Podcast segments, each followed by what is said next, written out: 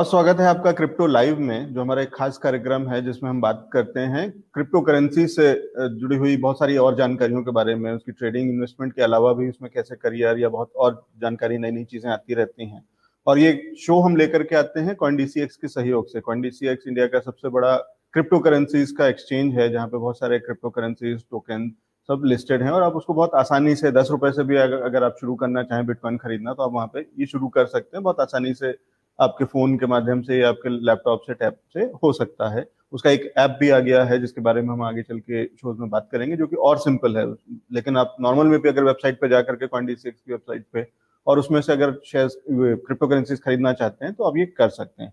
लेकिन आज अभी हम जो बात करने जा रहे हैं, वो कुछ नई चीज़ें जो इसमें नए डेवलपमेंट्स होते रहते हैं क्रिप्टो करेंसीज की इंडस्ट्री में, उससे जुड़ी हुई कुछ खबरें आती हैं उस पर बात करते हैं।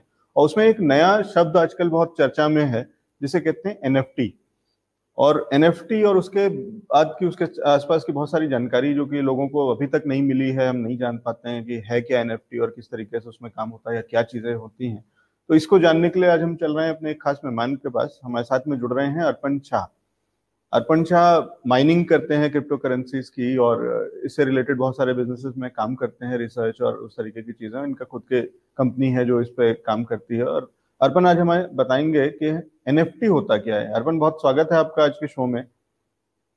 Thank you thank you for having me Arpan आपसे हम बहुत सिंपल शब्दों में जानना चाहते हैं कि ये समझिए कि हमें अगर कुछ नहीं पता है क्रिप्टो करेंसीज के बारे में या एटलीस्ट अगर क्रिप्टो करेंसीज के नाम पे हम बिटकॉइन और उस तरीके कुछ बेसिक्स को जानते हैं।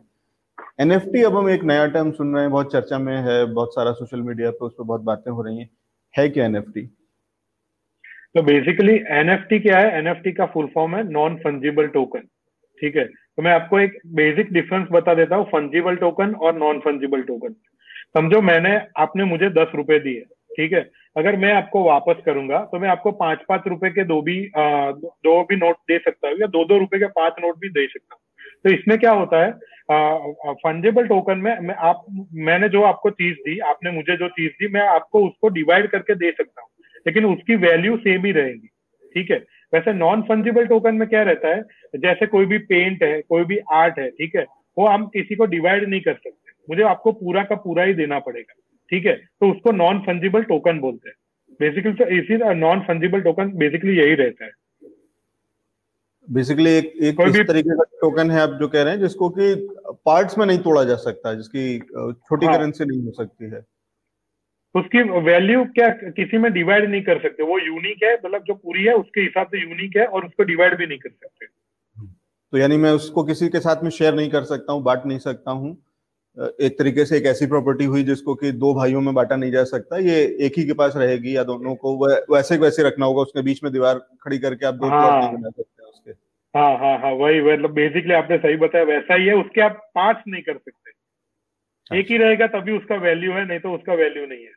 तो so, इसका इस्तेमाल कहाँ पे होगा? किस तरीके की चीज़ों में हम समझें कि एनएफटी का इस्तेमाल हो सकता है या कौन सी चीज़ें ऐसी हैं जहाँ पे एनएफटी बहुत काम की हो सकती है?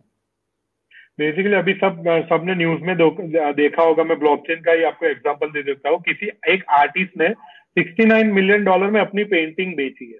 ठीक है? तो क्या उसका पेंटिंग का आर्टिस्ट को उसकी वैल्यू मिली है कि उसने तीन या पाँच साल जितना भी उसने अपना रिसर्च किया है उसने काम किया है उसका थोड़ा बहुत उसको वैल्यू मिला है।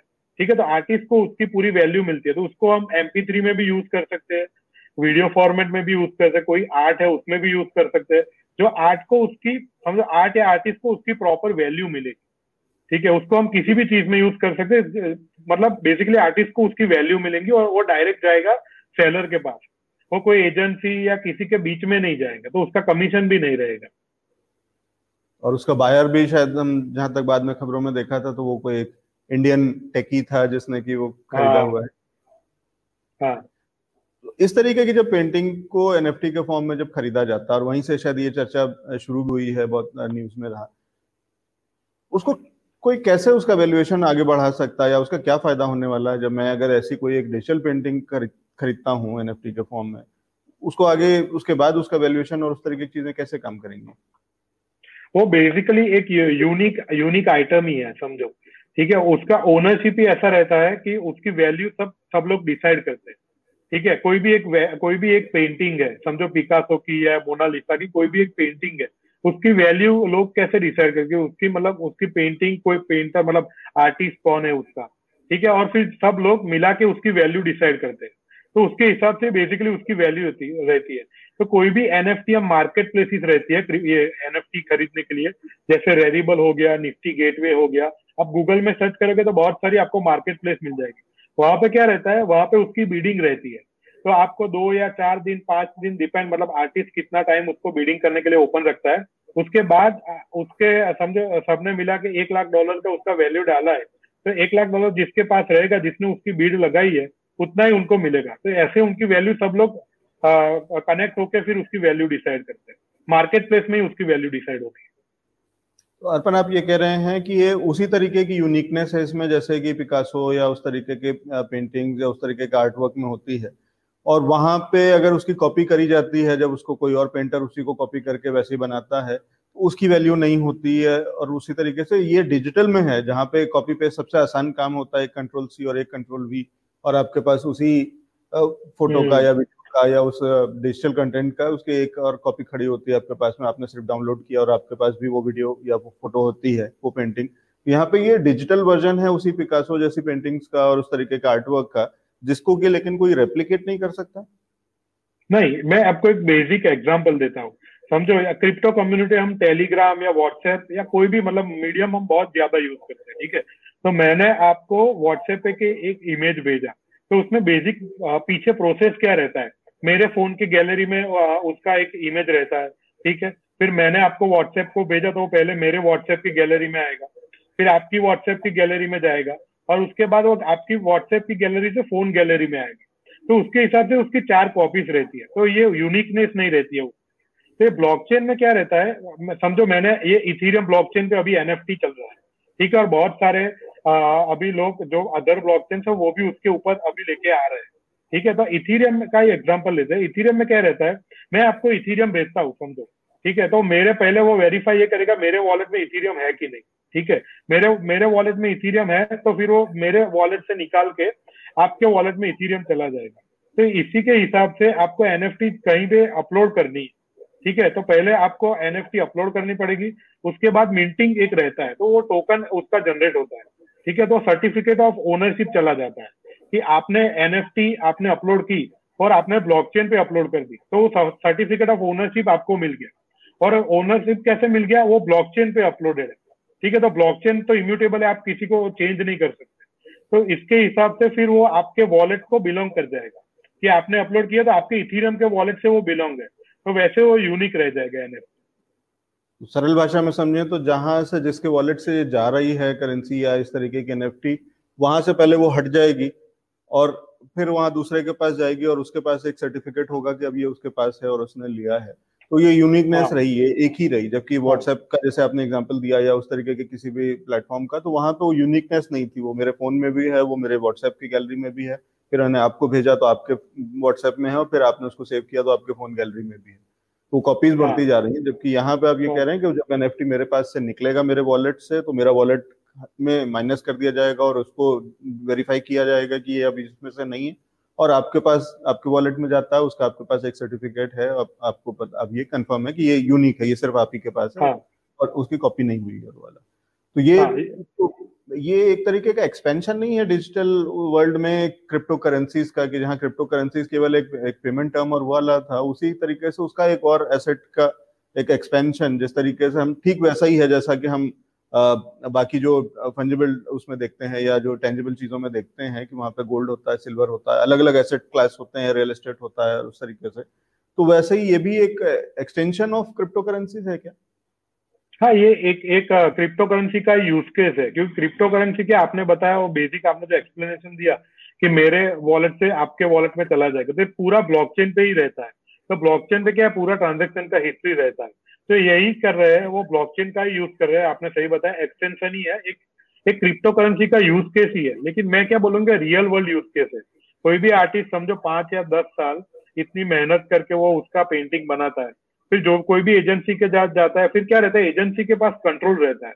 मैं किसी का नाम नहीं दे रहा हूँ, लेकिन आप समझो, आप एक आर्टिस्ट हो, आप एजेंसी के पास जाओगे तो उनके पास कंट्रोल रहेगा। कि इतने में बेचोगे, इनका, उनका कमीशन है, ये सब रहेगा। लेकिन ब्लॉकचेन पे क्या है, वो मार्केट प्लेस पे जाएगा अपलोड करेगा और डायरेक्ट बाहर आके उसको खरीदेगा और उसको प्रॉपर वैल्यू भी मिलेगा। तो इसीलिए ये एक ब्लॉकचेन का यूज़ केस ही है क्रिप्टो करेंसी और ये पूरे वर्ल्ड वाइड में रहेगा क्योंकि क्रिप्टो करेंसी पूरा ग्लोबल है। अर्पण अपने एनएफटी के बारे में इतनी जानकारी दी लेकिन एनएफटी अपलोड कैसे होती? है कौन लोग करते हैं? क्या प्लेटफॉर्म्स होते हैं? कहाँ जाकर के अगर किसी के पास एनएफटी है तो कहाँ अपलोड कर सकते हैं? एनएफटी कोई भी अपलोड कर सकता है। समझो आपके पास कोई भी जेपेक फ़ाइल है थ्री फ़ाइल है ऑडियो फ़ाइल है आ, वो बहुत सारे प्लेटफॉर्म्स है जैसे रेरिबल है निफ्टी गेटवे करके अभी मार्क क्यूबन ने भी लेजी डॉट कॉम करके उसने आ, उन्होंने अपना वो पूरा मार्केट प्लेस लॉन्च किया है। तो आपको क्या है वहाँ पे जेपेक फ़ाइल आपको अपना पूरा प्रोफ़ाइल बनाना पड़ेगा। कोई कोई जी कोई वेबसाइट है जो बहुत सारी बहुत अच्छी है वहाँ पे आपको पूरा प्रोफ़ाइल बनाना पड़ेगा। वो वेरीफाई करेंगे। वो, वो कोई प्रोफ़ाइल ऐसे भी है जो इन्वाइट ओनली भी है। लेकिन बेसिक क्या रहता है आपको वहाँ पे आपका फ़ाइल अपलोड करना पड़ेगा और फिर उसके बाद आपको मिंटिंग फ़ी देनी पड़ती है। मतलब आपको ब्लॉकचेन पे अपलोड करना पड़ेगा सर्टिफिकेट ऑफ़ ओनरशिप तो उसके लिए आपको बेसिक इथीरियम चाहिए। क्योंकि वो वो पूरा ब्लॉकचेन इथीरियम पे रहता है। तो इथीरियम का पूरा आपको अपलोड करने का डिटेल्स डालनी है फिर वो मिंटिंग फ़ी डाल के आप अपलोड कर सकते हैं। बेसिक मतलब इतना ज़्यादा कुछ कॉम्प्लिकेटेड नहीं है।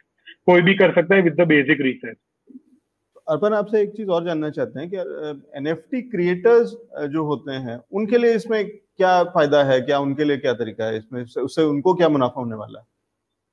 इसमें क्या है कोई भी क्रिएटर पाँच या दस साल या दो साल जो भी उस वो पूरा काम करता है। ठीक है, वो इंटरनेट पे अपलोड करेगा एनएफटी में, समझो। तो वो क्या है, वहाँ पे वो अपलोड करेगा तो पूरा दुनिया उसको देखेगी मतलब उसको पूरा ग्लोबल प्रेजेंस मिलेगा, अगर मार्केट प्लेस पे जाता है। और वहाँ पे बहुत सारे बीड रहेंगे और बीड्स आएँगे, वो भी ग्लोबली आएँगे। तो उनको, उनका वर्क का पूरा अप्रिसिएशन मिलेगा, एक वो है। फिर वो दूसरा मैंने पहले भी बताया कि कोई भी एजेंसी के पास उसको जाना नहीं पड़ेगा, उस पर डिपेंड नहीं रहना पड़ेगा। तो उनका जो भी कमीशन है, जो भी है, वो भी पूरा निकल जाएगा और कमीशन भी बहुत अच्छा रहता है उनका। तो यहाँ पे वो मार्केट प्लेस पे अपलोड करेंगे तो या एक या दो परसेंट है मैक्सिमम तीन परसेंट उनका कमीशन रहता है which is very none to that ठीक है तो कमीशन भी बहुत कम है। फिर क्या रहता है, वो एनएफटी या कोई भी है, उसका रिसेल वैल्यू भी रहता है। कि समझो आपने मेरे से एनएफटी ले ली तो उसके बाद अगर वो एनएफटी आप किसी और को भेज रहे हो तो वो जो ओरिजिनल आर्टिस्ट है, उसको भी कुछ मिलना चाहिए, उसको रॉयल्टीज बोलते हैं। तो एक बार वो ब्लॉकचेन पे ऐड करेगा कि मैंने आपको बेच दी एक हज़ार रुपए। अगर आपने आगे दस हज़ार रुपए में भेजी और रॉयल्टी समझो दस परसेंट उसमें डाली हुई है। तो दस परसेंट ऑटोमेटिकली वो क्रिएटर को चला जाएगा। क्योंकि क्रिएटर की तो वैल्यू रहती है, क्योंकि रॉयल्टीज तो इसमें रहती है।